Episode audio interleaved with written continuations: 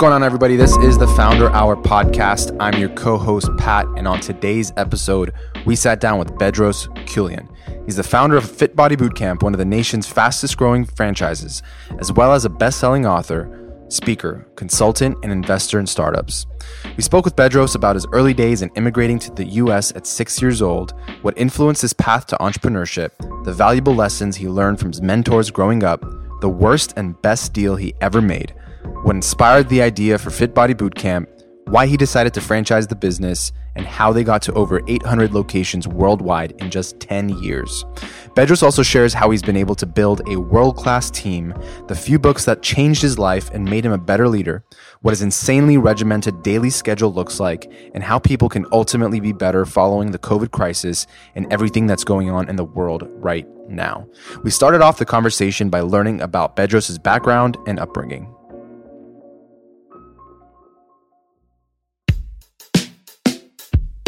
Yeah, so I actually grew up in two places our mother country, Armenia. Um, and I was six years old when my father decided that we're going to escape Armenia. He was a member of the Communist Party. So, uh, June of 1980, we escaped. We went into Italy and uh, went to the American consulate, said, hey, uh, we're political refugees. We are denouncing communism. We'd love to go to the United States. And so, 10 days later, uh, all the paperwork was lined up um, where we could enter the United States as long as my dad was willing to help the US government by sharing whatever information he could about communism, the, the socialist government, et cetera, especially during that time it was the Cold War, so you can imagine how needed that information was from the United States. So then we come to the United States and um, you know, we're living in Section 8 housing, food stamps, Medicare, or actually it was Medi-Cal. Um, and you're kind of my dad kept saying in Armenian that we would run out of month before we or we would run out of money before we run out of month. And that stuck with me for a long time. And I remember he had three or four jobs. Like he was working at a pizzeria, delivering newspapers in the middle of the night, and then pumping gas. And my brother and sister each had multiple jobs. Um, being the smallest one of the family, the youngest one, my brother was 14 years older than me, sister 16 years older. I saw them working hard trying to make ends meet. I saw them and I heard them crying at night, my brother and sister wanting to go back to Armenia. Um, because they obviously remembered. They remembered. They had a their experience was far different than mine. Was there. They had friends. My brother left his girlfriend that he was uh, sure that he was going to marry. You know, and he was wow. 19 at the time, right? So, yeah. you know, I came at a time where I got I had a chance to assimilate into the American culture, American life, whereas they didn't. So it was much harder on them. And and I guess in looking back now, the hardest part for me was I felt like I want to do something, right. but you're six years old. What can you do? And then I felt to like help. Yeah. Yeah.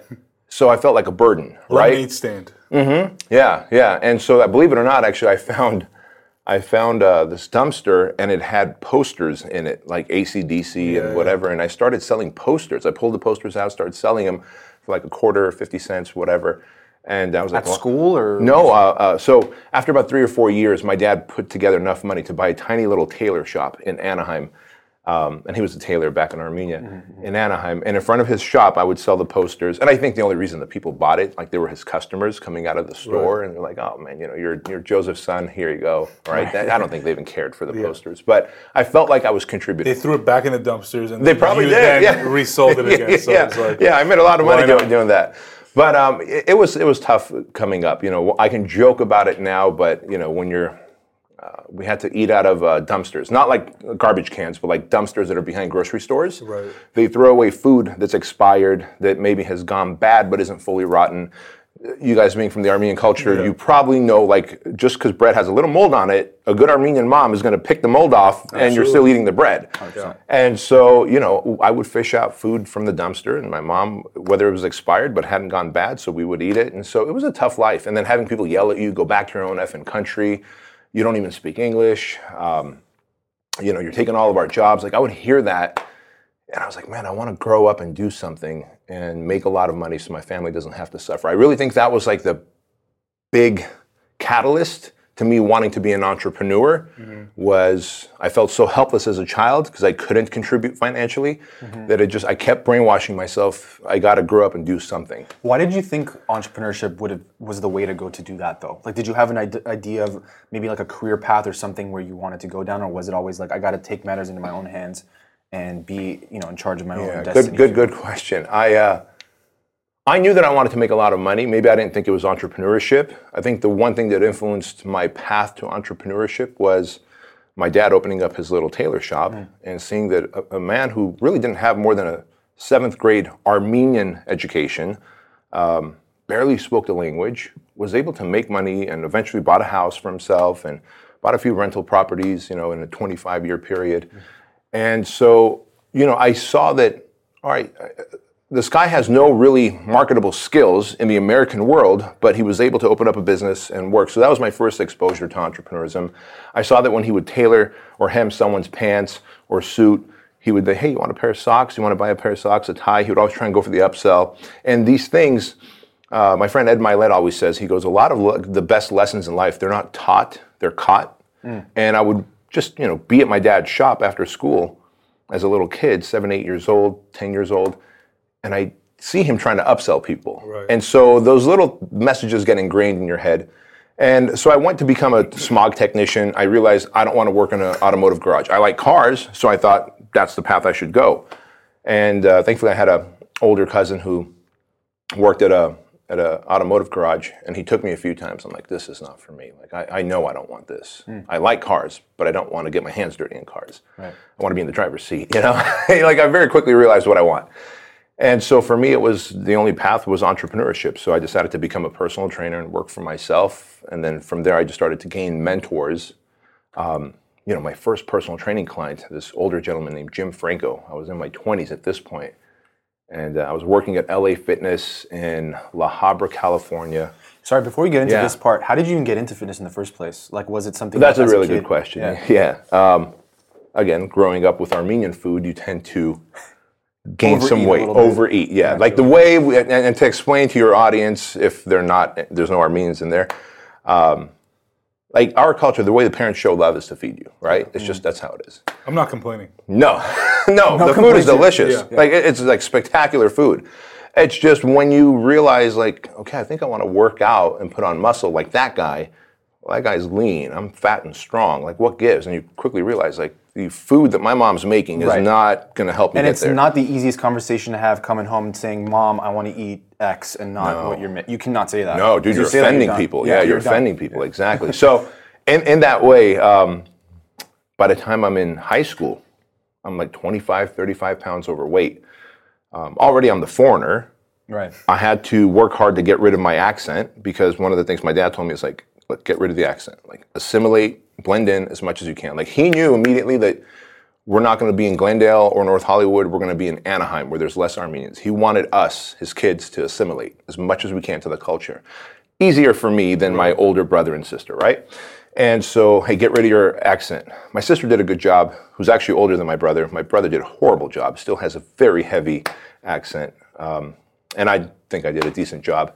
And um, so it's like, all right, get rid of the accent, try and assimilate. To do that, senior year is coming up. I, you know, my friends now are telling me they're going to go to the prom. Who do you want to ask to the prom? I'm like, Nakaya, the smoking hot chick, right?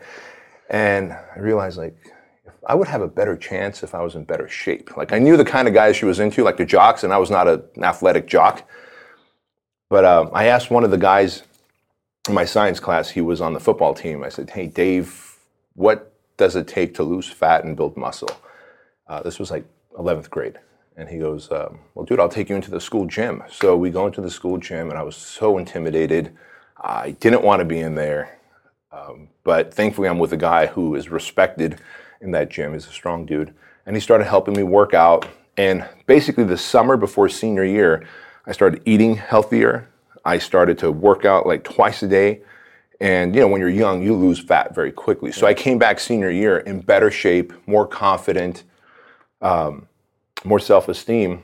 And I never did ask Nakaya to the prom, so I never went to the prom. But she was literally the catalyst to me wanting to get in shape. As as with as with most men, like girls, like my, my son is 14 years old. When he was 13, I'm like, hey son, we've got our own private gym now. Let's go. Come with me. Come work out. Nah, Dad, I'm not interested. And like four months later, he's like, Dad, can we go to the gym? I'm like, the fuck? What, what happened to you? Like, what do you mean? Like, you, you just kept saying no.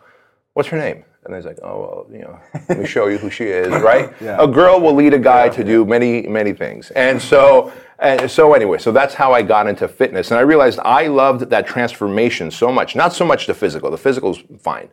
Um, and then the health is great. The mental aspect, the confidence, the self esteem, the self awareness, being able to shake hands and make eye contact instead of just looking at everybody's feet. Um, that completely changed my perspective. And I wanted to just help more people get fit in that way. And that's So- what led to it. So is that something that you realized right after high school? Because you said this journey really started in high school, or Mm-hmm. you know, towards the end of high school. Did you know immediately? Okay, this is what I want to be doing for at least the beginning part of my career.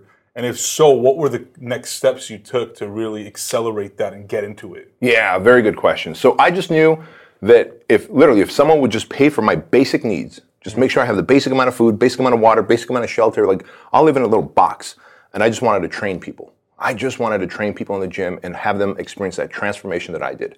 I was there at four in the morning. I left at 11 p.m. I slept in the kids club of LA Fitness. Uh, uh, yeah. You know, in the middle of the day, I slept like from like one to about 1:45. I slept there, and then I ate my lunch, and then I worked out, and then my evening clients came. Right, like that's how excited I was, and I was. You don't even want to know how cheap I was charging people. Like if you couldn't afford personal training, I made sure you could because I knew you wanted the results. I'd find a way. And, And- was it because you were like other trainers might have been in it for the wrong reasons, like to make the most money or whatever? Probably. For you, like the fulfillment was just Yeah. making people. Yeah, like, like I said, the money was not. I well, here's what I read a back of a Muscle and Fitness magazine one time. There was like a little fractional ad that said, "Become a certified personal trainer, make hundred dollars an hour." Oh shit! Yeah. Wait a minute. I like going to the gym now. I want to help people. Hundred dollars an hour. I did the math. If I help six to eight people a day, man, that's like six to eight hundred bucks a day. I'm I'm rich, right? And to me, that was a lot of money back then, and probably still a lot of money today. Six to eight hundred bucks a day. Not realizing that you have to learn to sell, and you have to have some kind of some kind of authority. You don't they don't just pay you hundred bucks an hour. You start at like ten bucks an hour, mm-hmm. right? And so when I got into that big box gym, I very quickly realized I love doing this, and unless I get really good at selling myself and building my authority, I'm not going to make a lot of money. And that's where my some of my personal training clients who are entrepreneurs really took a liking to me and started to mentor me. The first guy, his name is Jim Franco. He's, we're still dear friends. Uh, he's like a second dad to me, like rich dad, poor dad. He's 82 years old. Uh, in fact, I put him on my podcast a few months ago. And uh, yeah, he mentored me. He said, hey, you know, why are you working for LA Fitness? They're making the majority of money. What if you opened up your own gym? And I'm like, I can't afford that. And you're like what 21 at the time. 22, 23, yeah. You talk a lot about mentors and you know having this circle of mentors who really helped you build your you know really helped you develop professionally. Frankly, um, who were some of these people and how did you find them? You know, a lot of people now talk about you know we lack mentors or I wish we had a mentor for this. You know, talk to us about your journey and maybe how some of these folks that are listening can go pursue mentors or go That's pursue a, relationships. that's a really good question. Actually, I believe we have more access to mentors today than ever before. Think about, you know, I'm 45 years old. When I was 25 years old, there was no social media, no Instagram, Facebook, TikTok, YouTube. And so I, my mentors were Jim Franco, who was a personal training client because he just showed up into my life to, to get even more fit in his 60s. And um, he recommended a Brian Tracy book, so that was my mentor, that book. But I never, I didn't know how to find Brian Tracy. Uh, then Zig Ziglar. Then he recommended a Dan Kennedy book, uh, Tom Hopkins, and so I would books and audio cassettes. Those were the mentors back then. You, you were not this close. You couldn't send a message to Tony Robbins like you can today, right? Uh, when, so when people say that there's a lack of mentors today, I say there's a lack of action on their part. There's there's a, an abundance of mentors. Because you can connect with somebody and want them to be your mentor, but if you're not well, like able to put in the work and actually, they, they can't help you. They, they don't know how to help you. One, you got to put in the work, and two, you got to pay for the work. And so when I didn't have money, Jim Franco was working out three days a week with me. Once I realized he's coaching me during our workouts, I said, Jim, could I give you a fourth and a fifth workout on my time in exchange for you just asking you questions 20, 30 minutes a week? And he said, sure. Unbeknownst to me, that's how I was paying. I was paying through sweat equity, right? Right. And so uh, these days, when I when I see people who reach out and like, hey, I want I want you to mentor me, and they think somehow that I'm going to make all this time. I'm going to put my wife and kids and 700 franchise locations aside, my my team of 40 some odd people aside, my paying clients, my hundreds of paying clients aside to mentor someone for free. That is that is massively offensive. I do have people that I mentor for free. These are young men, young women who I've I want to pay forward to. I know they don't have money. I know their parents. I knew when, when they were small. I know this uh, one young man who is, uh, his dad is in prison. Mom did a great job raising him. He decided to become an entrepreneur. He's in his early 20s. I mentor him. But to come and ask someone when people say, you know, I reached out to Tony Robbins, he didn't answer. What, what do you think he's going to do? Right. Like the man's out there making money, uh, driven. And when you pay, you pay attention. When you don't pay, you don't value. Right. And so going back to what you said, you got to do the work. The best way to do the work is to have skin in the game. Yeah. And also, I think beyond that, with mentorship, it's I don't like that word per se because for me, it just is very transactional. I like just having friends in different spaces that I can learn from, whether it's in my industry or beyond, because I can get feedback from them. I can get insight from them that others don't know. And I mm-hmm. think naturally, those people become the authors of the book, right? They become the people that teach you ahead of it being known to other people. And with access to social media and access to so many people, anybody can be your mentor, right? It's like who you choose to actually listen to and who you actually choose to take action because of. I think that's on you. Mm-hmm. So you know, I really appreciate that feedback. I think it's great. So after you have this kind of meeting with Jim Franco and you guys, you guys are working together, and he says, you know, you need to open your own, own place. What do you do? I mean, is that immediately like, Yeah. let's do it? Well, immediately the, the young mind goes to objections. Well, I don't know how to run a business. I don't have the money. I went to the I don't knows, right? And he's like, hey, stop. You can get the money. He goes, you've got clients who pay you, well, pay the gym $600 a month. I was getting paid about $13 an hour. He goes, people are paying $600 a month to work with you. These people have money. He goes, I've got money. I was like, oh shit, you're right. Every day you drive up with a different car, you know? He goes, so why don't you make me an offer? I was like, I don't even know where to begin. I was like, Jim, can you loan me money? Like that was my offer. He goes, Yeah, I'll loan you fifty thousand dollars for eight percent interest, and after you pay me back, I'm still your fifty percent business partner. I'm like, deal. It was the worst deal on the planet. yeah, I was about to say. Uh, yeah, yeah, yeah. You don't need to tell me. I, I now know, right? but, but but uh, in hindsight, it was, it was the best deal ever because he made not only his money back with interest, but now he was a business partner with me on a facility where he had vested interest in. But it was, but it was enough for you to just begin, Right. Yes. And I think that's I was going to say you might have important not even gone started if it wasn't Yeah. for taking Yeah. a. He told I didn't know how to get a business license. Right. He told me to go put lead boxes out in the community. This was before social media, obviously, right? And I put lead box. I didn't know what a lead box was. Yeah. And he told me how to go talk to businesses and let them know how I'm going to help them if they help me get leads. Like it was like like literally drinking from a fire hydrant of knowledge. And he helped me with one location. I used the money that I made to open up four more on my own. So had he not given me that jump start, and so in my way, that's how I paid him. I paid him with interest, and I paid him with giving him 50% of the money uh, for him effectively doing nothing once he coached me along. So this was Fit Body Bootcamp. No, this was a brand called Premier Results. Okay. Yeah. So before Fit Body Bootcamp in the early 2000s, uh, like actually it was uh, 2002, three, right around there. Uh, Premier Results was my brand, and it was one-on-one personal training. Fit Body Bootcamp came about. So a few years later, I sold Premier Results. I had a really good offer. And by the way, the reason this brand, uh, who came through and bought Fit Body or uh, Premier Results from me, um, didn't buy it because the name was so special. They bought it because I had recurring revenue, that I had clients on a 12 month contract and I had predictable revenue. And years earlier, Jim Franco had told me, make sure your business has legs. Right. I go, what is legs? He goes, make sure you put every client on a contract where you they pay monthly. I go, Jim, in the personal training world, we only sell five and ten sessions at a time, and then when you run out of sessions, we sell you more sessions. He goes, that's not how you're going to do it. You're going to have people on a membership, and that is That what advice was probably worth half the business because uh, Easily. it's- there's so many people that get started and people don't realize how much work and money and time goes into getting a customer. Yeah.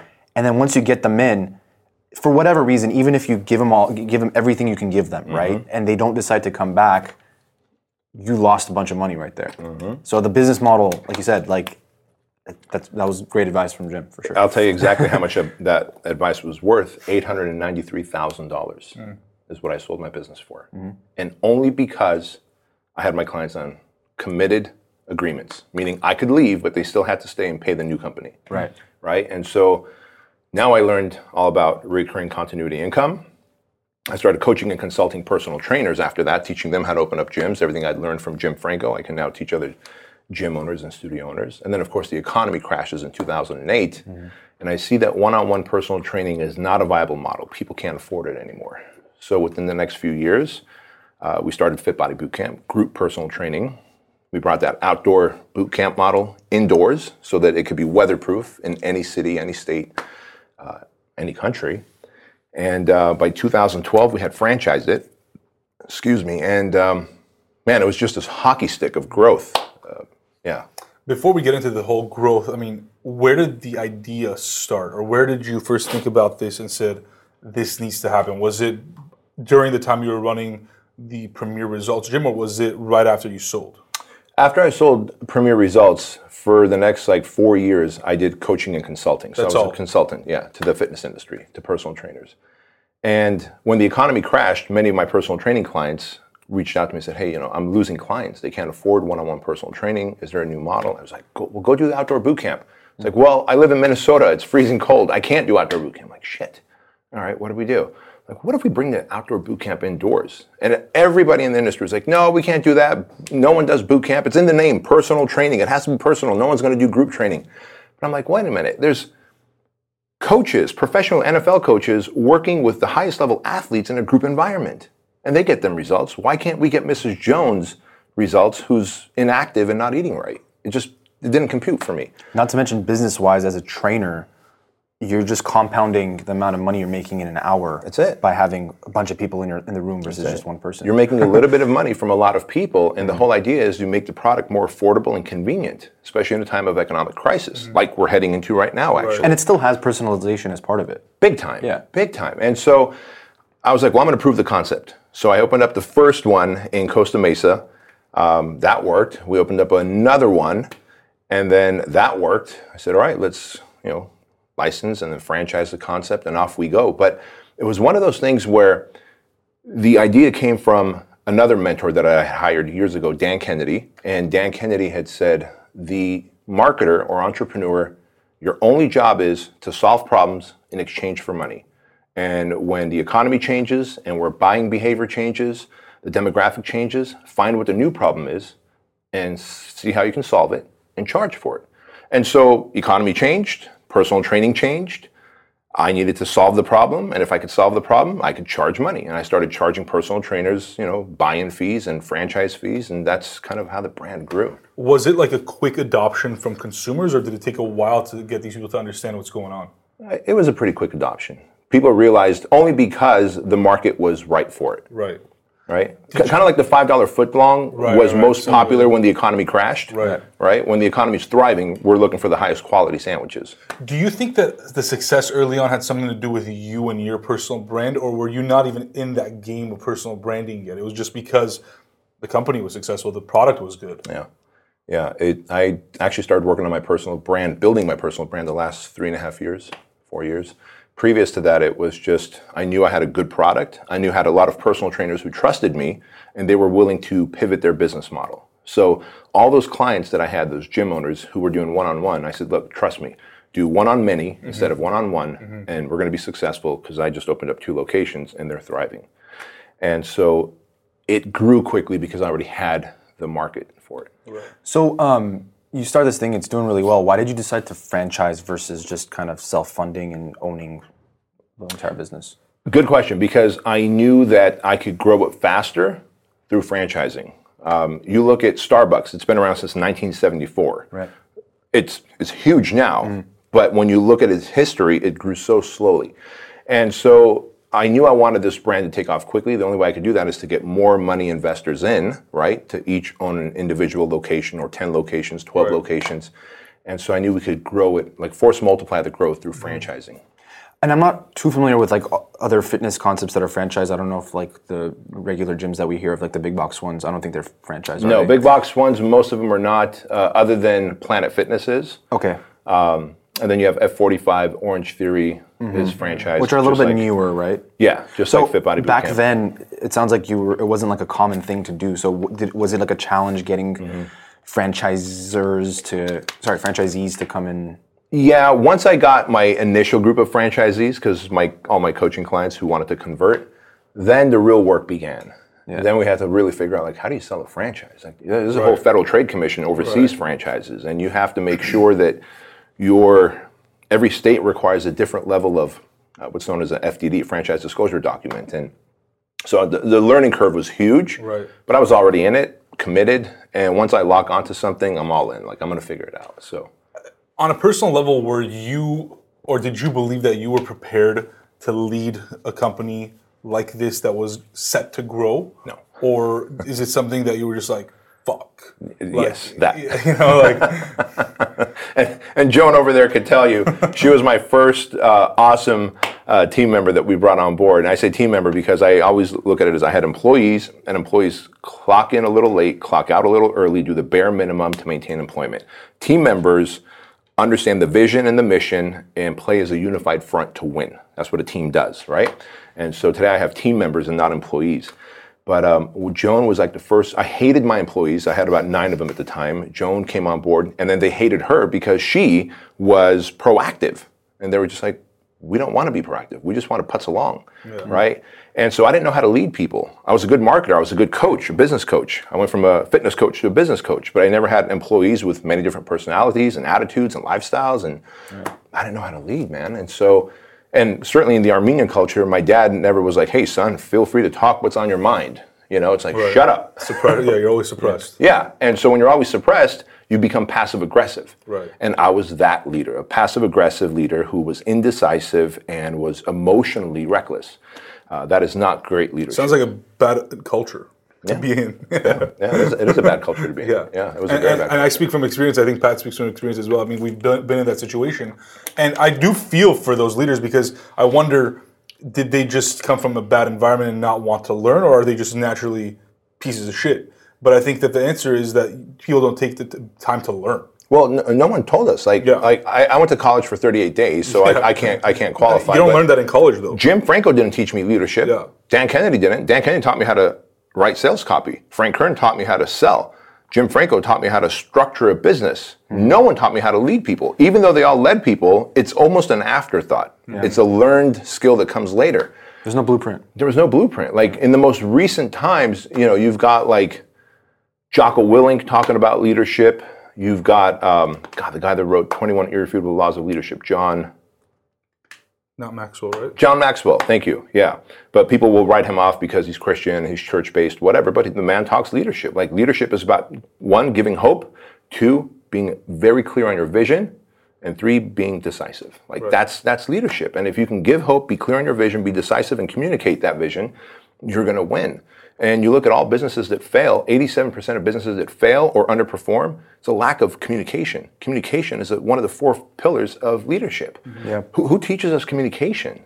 Who teaches us to make fast decisions? It's funny because like it's probably in every like in so many companies like values and all that stuff, but they don't actually practice it. No, it's, re- it's a really hard no. thing And to There's do a and term for that. Those are called aspirational values. Right. Yeah. You know, uh, actual core values are what you live by. We took our core values from 10 to 3 because we realized the other seven were aspirational. We want to be nimble and quick and blah, blah, blah, but we weren't.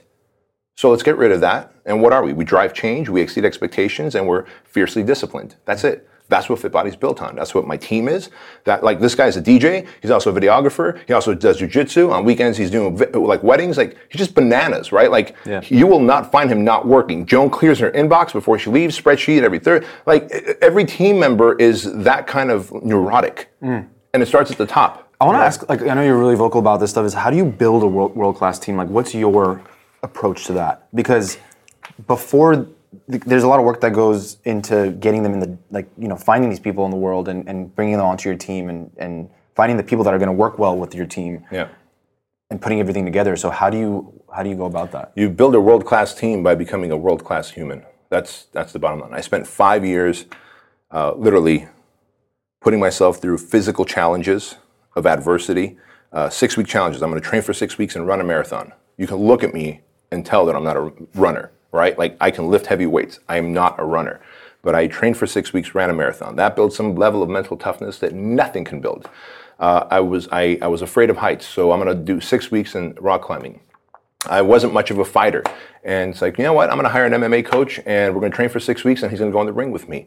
That was just on the physical side. Then I started reading more books than I ever read about personal development, psycho-cybernetics, outwitting the devil, and and and uh, the, the the body keeps the score about traumas that we've experienced. Like as a child, if you've been sexually abused, if you have been physically abused, if you've been mentally, emotionally abused, verbally abused, you have emotional scars. And until those scars are removed, yeah. those scars are filters on your eyes and ears, and you begin to approach people with fists up instead of fists down. Like, what have you, if you're human and you're in your 30s or above, you've had some kind of trauma that you need to process through. So become a world class human and you will start attracting world class people that you can help build up. You know, and one thing I think about, and I'm, I'm just being super like open here, is that you are in a position in life that you have the capability to think through these things, right? To be able to sit back and say, okay, how do I become a world class human being and have some of the resources to actually make it happen? For people that are, you know, late teens, early 20s, whether they're in college or not, how do they start becoming world class humans? How do they develop those skills with the limited resources? Because I know you talk a lot about being resourceful, right? Mm-hmm. And it's not something that you're taught for sure. You know, it's more so something that you that you catch that you you know you talked about. So how can people start becoming more resourceful? How do you teach resourcefulness, or do you not? You you absolutely. It's a learned skill. Resourcefulness, resiliency, is a learned skill, and just on this, do you charge for this podcast? No. No, it's free? Yeah. Oh, look at that. It's a free information. And on this actual episode, never mind the hundred and some odd episodes you've done, on this free episode, we've talked about being resourceful and resilient. We talked about getting mentors, or at least following them online and mimicking their lifestyle, right? And then I've already dropped three three books: Psycho-Cybernetics, Outwitting the Devil, The Body Keeps the Score. I said I also do these six week challenges. I mentioned two of them, three of them. So if someone just did, read those three books, did those three challenges, they would be a better version of themselves by at least 300%. Who's going to do it? Less than 1% of your audience. And why is that though? Because all of us want to be like the majority. A small few of the percentage want to go against the grain. Is that because they don't know people that are in the minority? Or is that because they don't they want to just... shake things up? You know, they don't want, do you know what an Armenian mom thinks when your whole hand and arm is tattooed? Uh, they don't like that. I, lo- are, I lost are, my child. Right, I lost my child. Yeah. What are people going to say at the weddings? Hmm.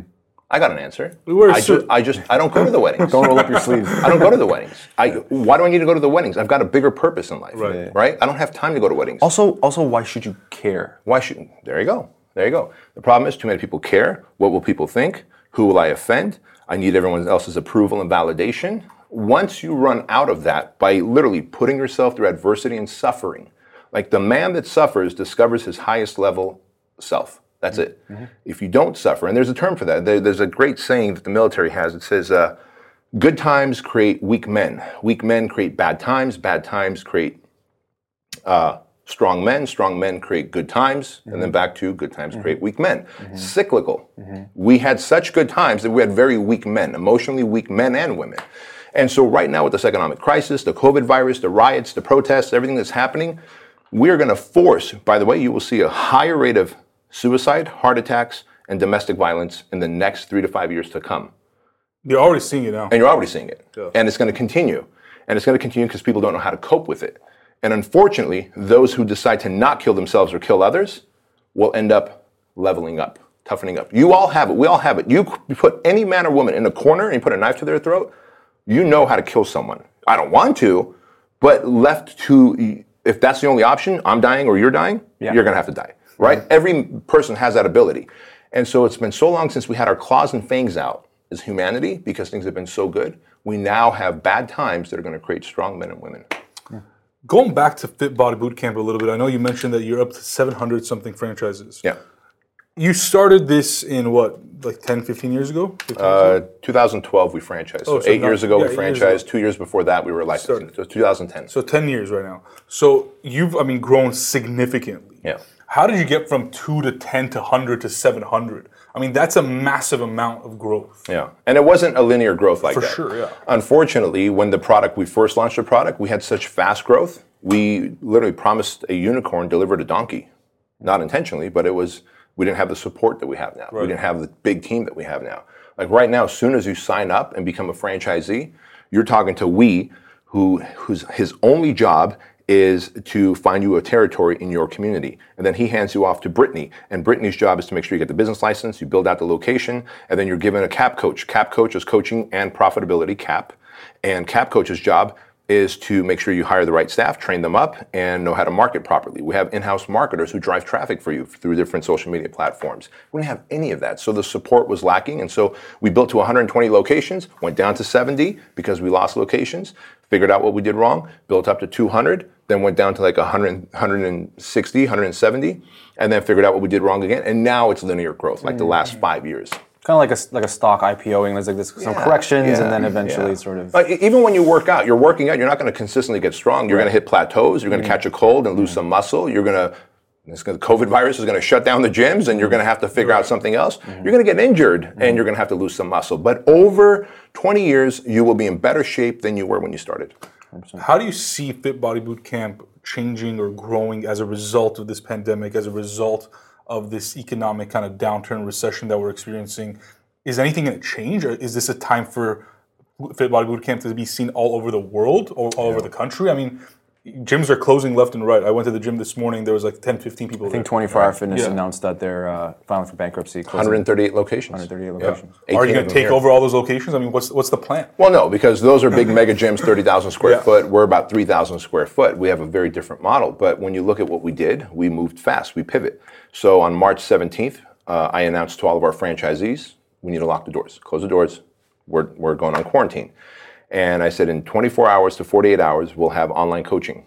And so we did follow along workout videos, learned how to use Zoom properly, Facebook private groups. And now we immediately turned all their clients who were working out in a FitBody location Instead of canceling or freezing their accounts, we started doing at home training using Zoom and follow along videos. That's now become part of our model. Even though we're reopening locations, we have 87% of our locations open now. It's become part of the model hmm. because there's people who decided, hey, I actually like working out at home. Yeah. And there's people who said, I'm not ready to go to the gym yet. It's still a little scary. So, and there's people who decide that, you know what? There's not a Fit Body near me, but I could sign up at the Fit Body in Glendale even though I live in San Diego right? Because I can do the online coaching. So it's become an additional revenue stream for us, another way to add value for us. Um, so that's how our model has changed and evolved. And now that we know there's going to be more quarantines and lockdowns because this wasn't just a one time thing, now we know that we're always going to be able to pivot. Right. Yeah. Um, you mentioned those like just a few years ago. You started working on your personal brand and um, you know social media and just putting yourself out there more. Um, what's I mean like how's that been? Obviously, it's been like great for you, but like what's like the what does it look like? Like what is it? What does the day to day look like? What do you what do you focus more on than other things?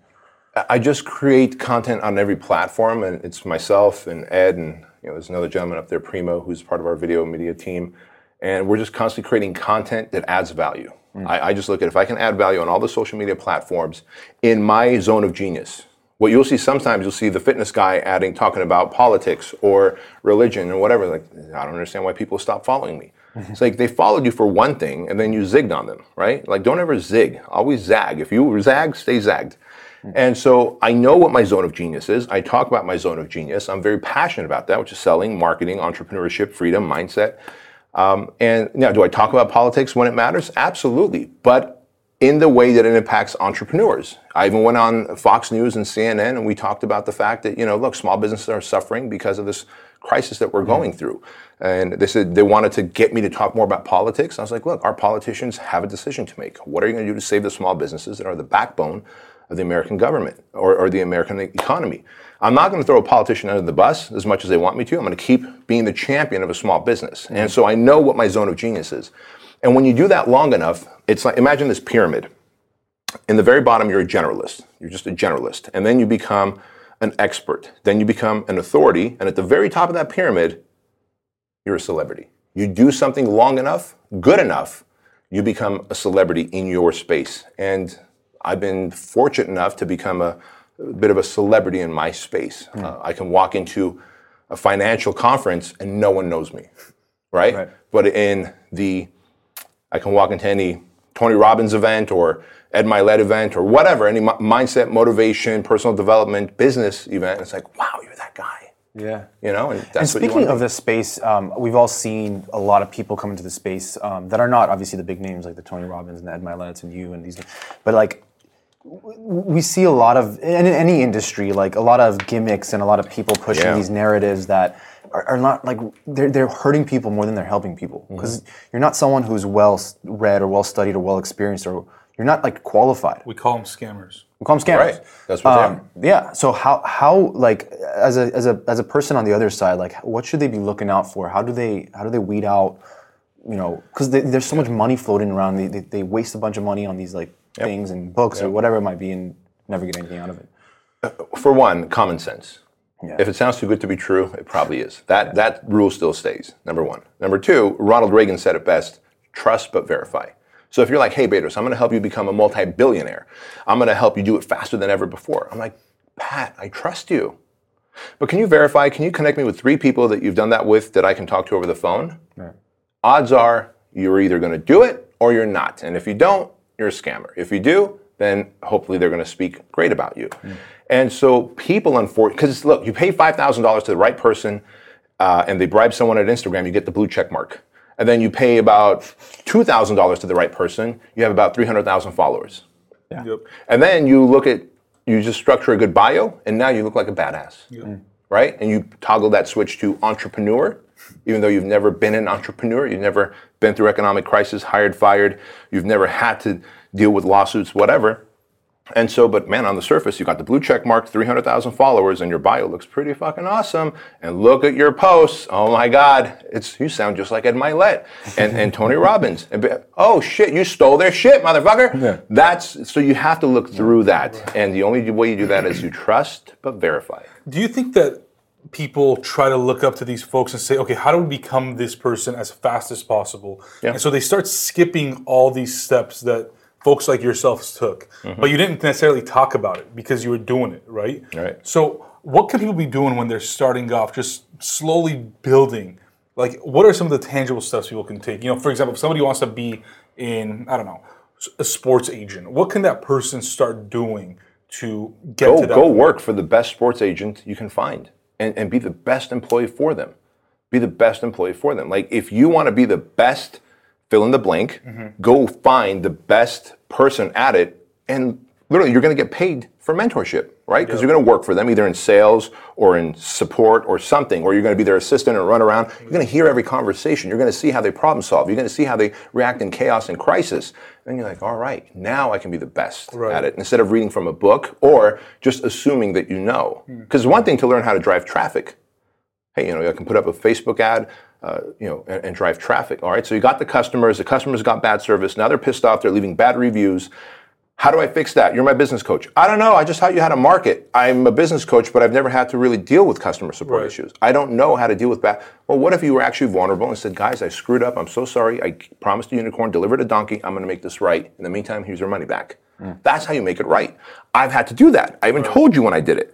Because of that, I can coach my clients, and they're, wait, I need to go apologize and give money back? You sure do. That is counterintuitive, but that's how you solve through that. Right. Um, just to wrap things up, I know you, you know you mentioned talking about the mental aspect of fitness, and I couldn't agree more. And you know, it's something that once you start doing it more and more, and it's part of your life, and it's a lifestyle change, um, you realize how how important it is. But I'm curious, like, what's your personal daily routine? Not even not even just fitness, but in, in general, because I know you have your hands in a bunch of things, but fitness included. Uh, how do you go about your days? Yeah, so certain things are non-negotiable for me. Um, Wednesdays are date nights. So, and we have the Wednesdays are date nights because typically on weekends I'm traveling, speaking at events, right? And so realized that hey, I can't do we- uh, date nights on weekends. So Wednesdays are date nights. That's a non-negotiable. Um, notice we started today at one o'clock or whatever it was, twelve o'clock. Twelve, o'clock. Sorry, one o'clock. I've got a uh, thing upstairs, but at, at twelve o'clock, and that's because in the morning I GSD get shit done, and so I wake up at five thirty every single day, seven days a week, drink thirty ounces of water, then have coffee and protein shake. By about 7 a.m., I'm sitting on the couch with my laptop and my notes on my iPhone from the night before of things I need to do that are going to make me money and that's it. I'm not going to do support stuff. I have a team that does that. I'm going to either write posts, broadcasts, blog posts, um, captions, whatever, make videos and put it out there, right, on my phone. And so by 9 a.m., I'm done with that. I'm on my way to the gym. I get a good hour and a half workout. Then I come here and I'm ready to do a podcast or serve my team. Um, and then tonight, back to working out in the gym with my family. It's I work out twice a day. In the evenings is with my family. We work out in the gym, and then we'll go on a hike. We get to connect. That's how me and my family connect. I believe there's something very powerful about working out together as a family, pushing my daughter, pushing my son, having my wife get pushed in, in the workouts. And like by the time we get home, uh, it's usually eight o'clock. We have a light dinner. We'll watch an episode of something. Kids go to bed. Me and the wife go, go in the hot tub. Uh, 10 o'clock, I'm in bed. Rinse and repeat. It's just you can set your clock to me Yeah. y- you know, I mean, you saw like before even Joan announced like, "Hey, turn off your phones." My phone was off, like you know, not a single message, and it's it's just off because I need to focus here. If I see this thing constantly sending me notifications, then where's my attention really? And so that high level of discipline is what you need. And people go, "Well, when, when do you find fun?" I schedule fun into my days. Like I literally will schedule going surfing on Thursday, hmm. and people go, "But you don't know what the waves are going to be on Thursday." That's okay. If the ocean's flat, I'm just going to paddle. I'm going to be the best fucking. People paddler. think you're gonna ske- you need to schedule the business serious stuff into your schedule, but it's like you're vice versa. I schedule, my the date fun. nights. I schedule fun into my day. And so if I go to the beach and the waves are perfect, I'm going to surf. If the waves are flat, I'm going to paddle. If the hmm. waves are really big, I'm going to learn to not drown. That's it. Because I don't have a life of mediocrity where I can just go, well, hey, let me just look out the window what the waves are, and it's the perfect wave and surf. Like I've got big goals, big dreams. Hmm. For that to happen, I must be disciplined. What is your biggest goal? What is that end goal? to raise two very amazing humans, Chloe and Andrew, who are going to leave a much bigger impact on this planet than I ever did. Love it. Love it. Yeah. Thank Well, this has been awesome, man. Thank you so much. I think we got a lot you. done and talked about a lot of things. Your journey is incredible, and what you've built is incredible. So, uh, can't wait to see what comes next. And, Appreciate it, uh, guys. Appreciate your time. Thank you. Yeah.